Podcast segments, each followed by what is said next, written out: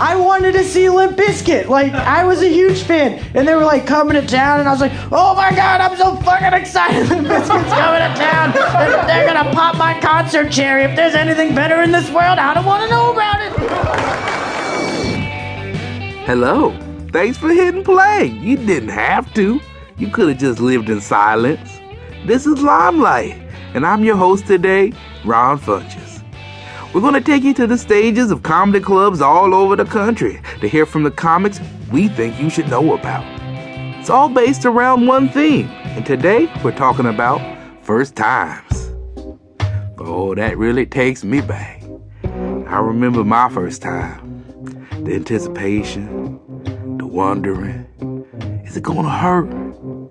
Is it gonna be all that it's cracked up to be? All the things I heard about? And it was. It was wonderful. It was sensual. It was the best time of my life.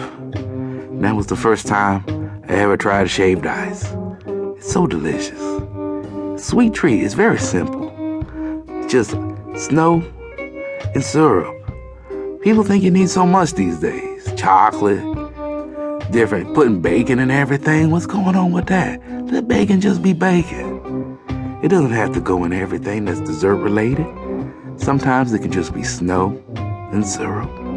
And that's beautiful. And that's what first times are all about. You never know what you're gonna get from them, what you're gonna experience. I'm a 30 year old man, and there's still so many firsts that I've yet to experience. Like, when am I ever gonna vote? I don't know.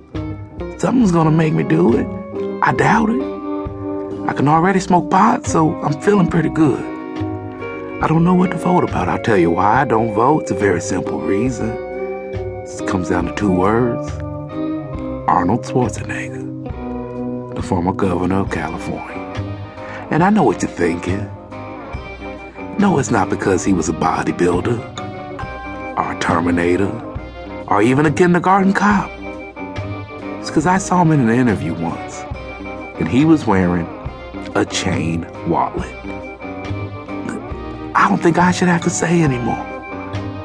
You don't let a guy with a chain wallet run anything.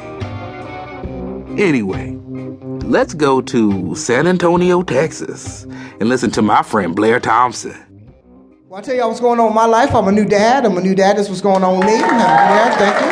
Thank you, thank you, thank you. Well, well, actually, uh, my kids are old. I'm just new to them.